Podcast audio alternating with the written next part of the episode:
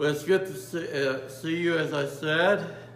And I don't know if any of you recognize that old, old song, but it's called Search Me, O God, and Know My Heart Today. See if there be some wicked way in me. Cleanse me, O Lord, from every sin and set me free. Amen.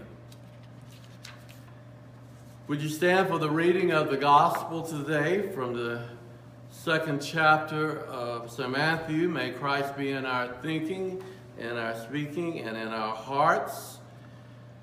The 22nd chapter, verse 1 through 14. Once more Jesus spoke to them in parables, saying, The kingdom of heaven may be compared to a king who gave a wedding banquet for his son. He sent his slaves, but to call those who had been invited to the wedding banquet, but they would not come. Again, he sent other slaves, saying, Tell those who have been invited, Look, I have prepared my dinner, my oxen and my fat calves have been slaughtered, and everything is ready. Come to the wedding banquet. But they were made light of it and went away, and one to his farm, another to his business, while the rest seized his slaves, mistreated them, and killed them. The king was enraged. He sent his troops, destroyed those murderers, and burned their city. Then he said to his slaves, The wedding is ready, but those invited were not worthy. Go therefore into the main streets invite everyone you find to the wedding banquet. Those slaves went out into the streets and gathered all of whom they found, both good and bad, but the wedding hall was filled with guests. But when the king came in to see the guests, he noticed a man there who was not wearing a wedding robe. And he said to them, Friend, how did you get in here without a wedding robe? And he was speechless.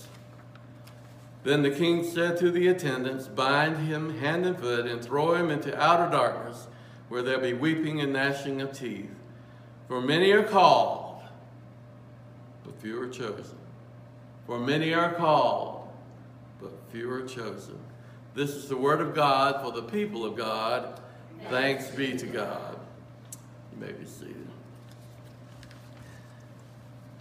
This is one of those parables that Jesus was really on a roll in St. Matthew, and we uh, hear those stories and read them, and we think, good Lord, some of that seems kind of harsh. Uh, and what is Jesus trying to say to us? Well, that's something we have to figure out. That's why he taught in parables. Uh, so we try to learn the principles and the truths that are in those stories. Perhaps you heard of the family that moved into the neighborhood and the little country church decided to reach out to the family. They arrived in the doorstep of the members of, uh, and the members of the church were surprised to find that the family had 12 kids and were for the most part quite poor. And King Duncan goes on to tell this nice little story. They invited the family to the services and said goodbye.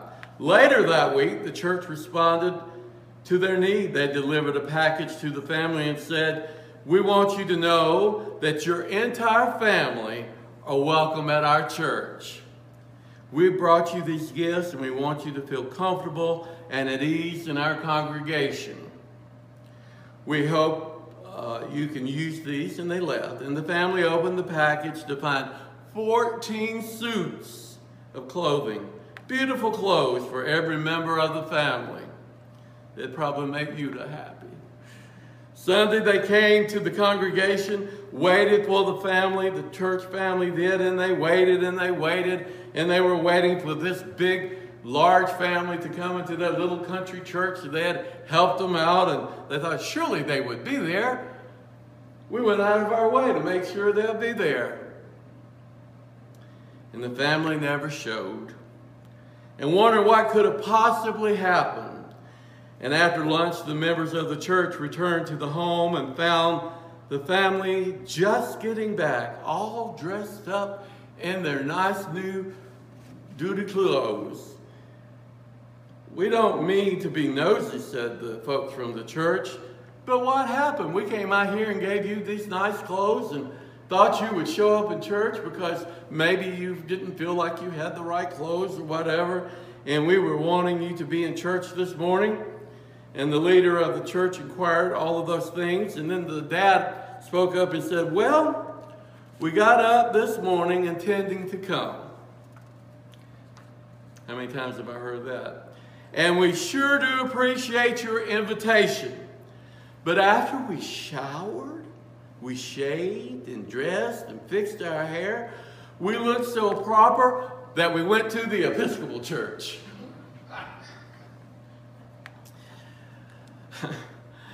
That's a funny way of talking about a serious problem, isn't it? Invitations are sent to many to come to church, but so people, few people respond. It is quite frustrating.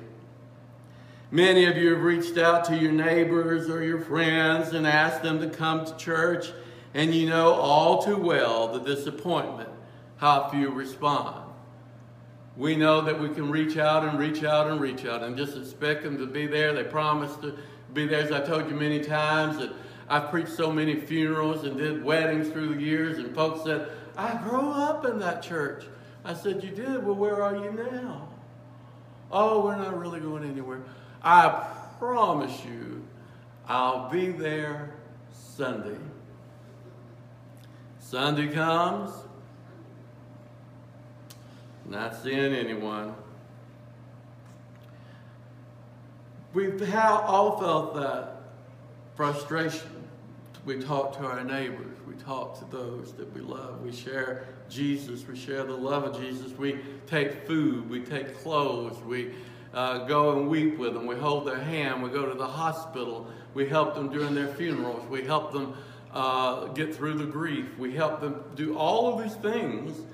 And so, so few respond. And it's not unique to Faith United Methodist Church or the United Methodist Church. That's true everywhere. We're told that Jesus spoke to the Pharisees and the chief priests in a parable. He was trying to tell them something a little different. He said that the kingdom of heaven may be compared to a king who was giving a wedding banquet for his son. The reception that was given was immense. You've all been to the wedding receptions and you know how they can get out of hand. You know, it's all hoity-toity at the service and then they get to the reception and you, you know, have a little champagne and wine and you know, other mixed uh, things flowing, and people get uh, a little happy and start dancing, and, and it's a time of rejoicing and celebration. And so imagine one thrown by a king for his son. Invitations are sent to all the friends of the family, but they all turn down the invitation. They're too busy to attend. Now, think about what I just said the king sent an invitation. And they turned down the invitation because they were too busy with their business and their family. What would you do if Queen Elizabeth II sent you a letter from Buckingham Palace and said you are invited to some event uh, in, in London or something that may be going on here in America on behalf of Her Majesty. Would you go? Yes. More likely we would go. It's hard to believe that a king sends an invitation. And the king that is spoken about in this parable is the King of Kings and the Lord of Lords, is what uh, Jesus is trying to say to us. The king invites everyone on the streets and in the marketplaces. The dining hall is filled with guests. And there's a problem. It just so happens that as the king is mixing and mingling with the guests, he sees a man not wearing the appropriate wedding attire because after the first group turned down, he sent out another invitation and said, We'll make sure that, that you have everything that you need. I compel you to come. But then there's one wearing possibly an old tattered robe, obviously, obviously the garb that he wore every day in his street clothes. And the question was asked, friend, how did you get in here without a wedding robe? And the man was speechless, so the king had him bound and tossed into a place in outer darkness. And Jesus concludes the parable with these solemn words Many are called, but were chosen. On the face of the story, as I said, it sounds a bit harsh, doesn't it? You know, that first group didn't come. They could have come. They were the top notch. And then he sent out clothes and sent out an invitation and said, We'll take care of whatever you need. And this guy shows up and he's not wearing the proper wedding garment. And the king is a bit offended. The ending of the story pronounces tough judgment for this young man who shows up without the proper wedding attire. If that troubles you, let me point out the beginning of the story. In the beginning, everyone is invited, as I said. Let's look at the parable about a king who sends out invitations to his son's wedding. And at first, it's an exclusive party, and then he makes it an inclusive party. And the blue bloods turn it down and they snub the king, but only, oddly enough, not only did they snub the king, they killed the king's servants. Who were they? They sent this invitation. And it was a members only, it looked like. So, pardon me.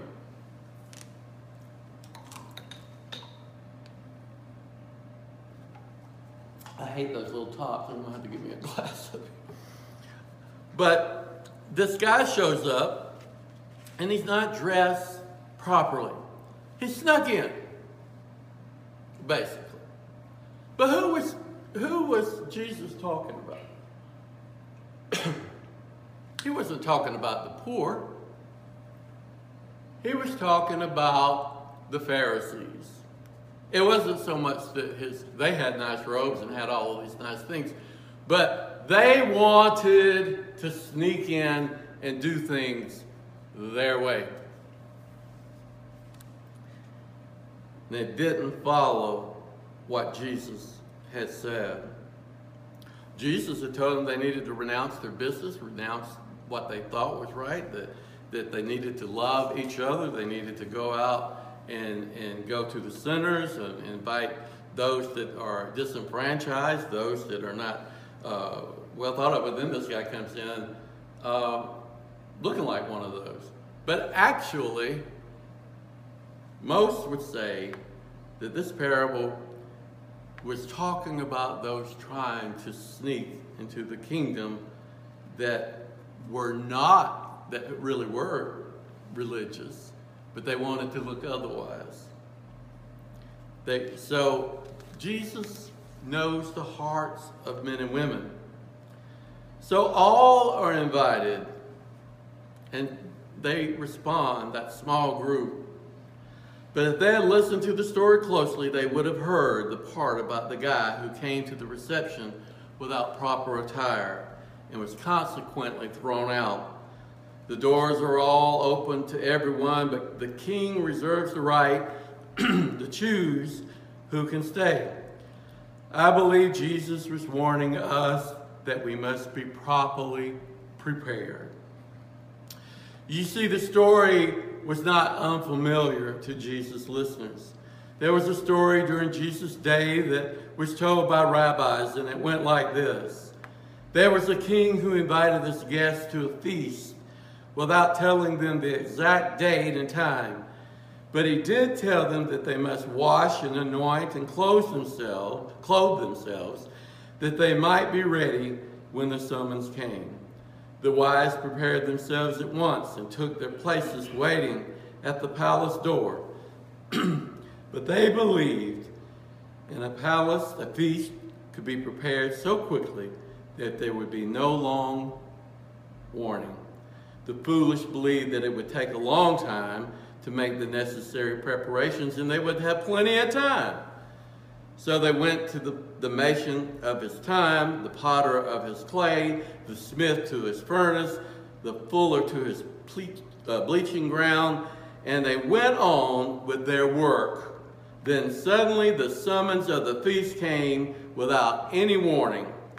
The wives were ready to sit down, and the king rejoiced over his guests. There they ate and they drank, who had not arrayed themselves in their wedding garments to stand outside sad and hungry. They could only look on at the joy they had lost. What is Jesus saying here? That there is so much joy that is to be found in His church with His people that we should always be prepared and that we should always not put other things ahead, but be ready. Andrew read from Philippians today. And what did the Apostle Paul say? Rejoice, and again I say rejoice. Joy is what God wants for us. God invites us to come to the banquet, sends out to compel all to come, not to worry, but to pray. Well, we have obst- obstacles to real joy. There are a lot of obstacles these days, aren't there? All we have to do is turn on the TV read the papers, listen to what people say, on and on. We have obstacles, but we have a tough time finding real peace. I was talking with a friend about uh, finding peace the other day. I was talking to him, and he said that he was diagnosed with a high case of anxiety and with PTSD. And no wonder, I said to him you have an invisible army, a virus that you can't see since you've come to America. We have racism because he's of another race. That may be subtle, but he also comes from the Middle East and fought for the United States Army there. But yet it's been totally looked at with suspicion. His anxiety rises. He can't even go back home for fear of being killed. Would that give you anxiety? It would me. Post traumatic stress grew up in a world that was full of war and then dedicated himself for a better life and then actually drove an Uber car and some folks saw that he was from Afghanistan in the midst of all of the thing, and they said, stop the car immediately. They wanted out. And he was hired by the United States Army and wore the U.S. Army and was brought here for a service, offered a new life.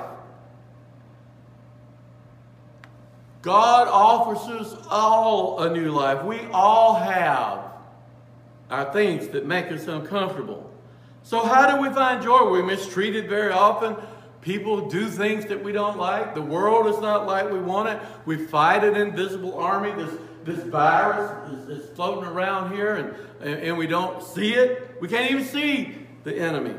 We see unrest among the races and we see political uh, arguments that just are crazy. People fighting against each other without any sense of reconciliation. The church torn apart, the local churches, the church in general, our denomination. And we can't come to the wedding feast and rejoice in the Lord which is what God calls us to do. That we are His children, and the King has invited us to His banquet and wants us to rejoice in the Lord Jesus Christ and in the salvation that has been given to us. But all we can do is turn aside and see differences. Something is wrong with us. We need to pray and persevere and overcome in the end with the King of Kings and the Lord of Lords, God's reign is forever. It doesn't matter what Sid Chapman thinks or anyone else in this building or in this world because there is only one God and there is only one purpose and there is only one Savior who died for each and every one of us, the same sir, Savior, regardless of what we think or what we belong to or what we believe. It's the, still the same Savior sent from God to save each and every one of us and to bring us into that relationship to rejoice in Him. So it's up to us. We could get on our good clothes and go somewhere else. But Jesus says, Come.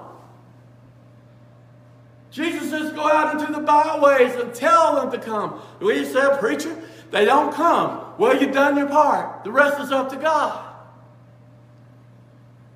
Like that parable, that rabbinic parable, like Jesus tells the duty of preparedness and the summons of God and the garments stand for the preparation that must be made.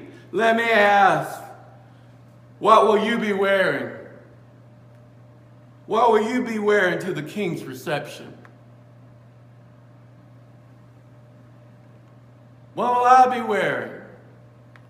It worries me sometimes. Do we make the right choices? Do we have enough love? Do we just sometimes not know how to keep our mouths shut? Or do we sometimes not know when to speak? Do we sometimes not know how to love and show love and show forgiveness? Let me ask, will you be wearing the king's? What will you be wearing at the king's reception? Will it be the garments, the proper garments? The invitation's gone out. The time has come that we suggest the words of the Apostle Paul that you clothe yourself, clothe yourself with Christ upon the king's greeting, you will be able to get in. Rejoice in the Lord always. And again, I say rejoice. Don't grumble and complain and find fault and find a way to cause confusion and find a way to make other people feel uncomfortable. Don't find a way to be overly uh, run over or whatever. Find a way to live in peace and in harmony. And find a way to hear the word of the Lord that's being spoken to each and every one of us, that we can all walk together with the Lord. Because when we walk with the Lord, in the light of His truth, in the joy of His love, when we trust and obey and do what God has called us to do, we can all realize that we are one family, bound together by the love of God with bonds that cannot be broken. I don't know about you, but I want to be following that path. Do I always obtain it? Nope. Do I sometimes forget whose I am and who I am and where I want to go. That's why we have to search our hearts and know God. You see, we think sometimes it's a one and done thing. But we have to continually search our hearts and see if we're listening to God and if we're knowing God. My goodness. Somebody ought to say amen. Amen. Thank you. we have to continuously be in prayer and be open to the Holy Spirit to guide us. And sometimes things, let me tell you, a lot of things I thought 20 years, 30 years ago when I was in college, I don't more. I don't, I don't, those are gone. Because they were told to me and I took them as ironclad truth. But I found that God is bigger than, it's like I was talking to Andrew about communion last week. There are a lot of folks that won't even have communion because you can't do it the traditional way. But I said, I believe God's big enough to bless all these elements that we have. If it's in a grape juice pouch and a cracker or whatever. If we're doing it for the right purpose and in the spirit in which it's meant, God's presence is there. If we're here in this church, in the spirit of which it's meant, we're doing God's bidding. If we're sharing with our neighbors, if we're loving those, if we're listening and seeking to find God's will. And one thing I've always that I, I have also found that my idea is not always God's will. My thinking has to get in tune with God. And that we as human beings and we as the body of Christ, we all have to do our functions. We're hands, we're feet, we're organs, we're Christ is the head. We are his hands, his eyes, his mouth, his feet.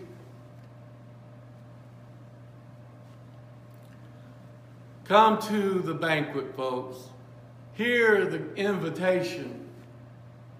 We get discouraged. We get where we just think we can't keep going and keep doing. But Jesus tells us through the Apostle Paul to rejoice. Rejoice. Rejoice. Can you rejoice this morning? Do you feel joy in your heart? Do you feel a peace in your heart? Do you feel God moving in your heart? Are you willing to let God move in your heart and in your life? That's what He's calling us to do. That is the invitation. Oh God, make us instruments of your peace and make us instruments of all that you would have us to do. Take our lives and let it be. Search us, oh God, and find if there's some unwilling, unholy way that is not pleasing to you, that we might do your will through Jesus Christ our Lord. Amen. Amen. The closing hymn is Trust Obey when we walk with the Lord, number 467. Andrew, can you help lead? Y'all sing out. I couldn't hear you last time. Oh, I forgot. We changed it. You got to remind me of that. Let us stand together as we proclaim the, historic confession of our Christian faith, the Apostles' Creed. I believe in God the Father Almighty, maker of heaven and earth, and in Jesus Christ, his only Son, our Lord, who was conceived by the Holy Spirit, born of the Virgin Mary, suffered under Pontius Pilate, was crucified, then buried the third day rose from the dead. He ascended into heaven and sits at the right hand of God the Father Almighty, for he shall come to judge the quick and the dead. I believe in the Holy Spirit, the Holy Catholic Church, the communion of saints, the forgiveness of sins, the resurrection of the body, and the life everlasting. Amen. Glory be to the Father, and to the Son, and to the Holy Ghost as it was in the beginning, is now, and forever shall be, world without end. Amen and amen. Let us stand and sing.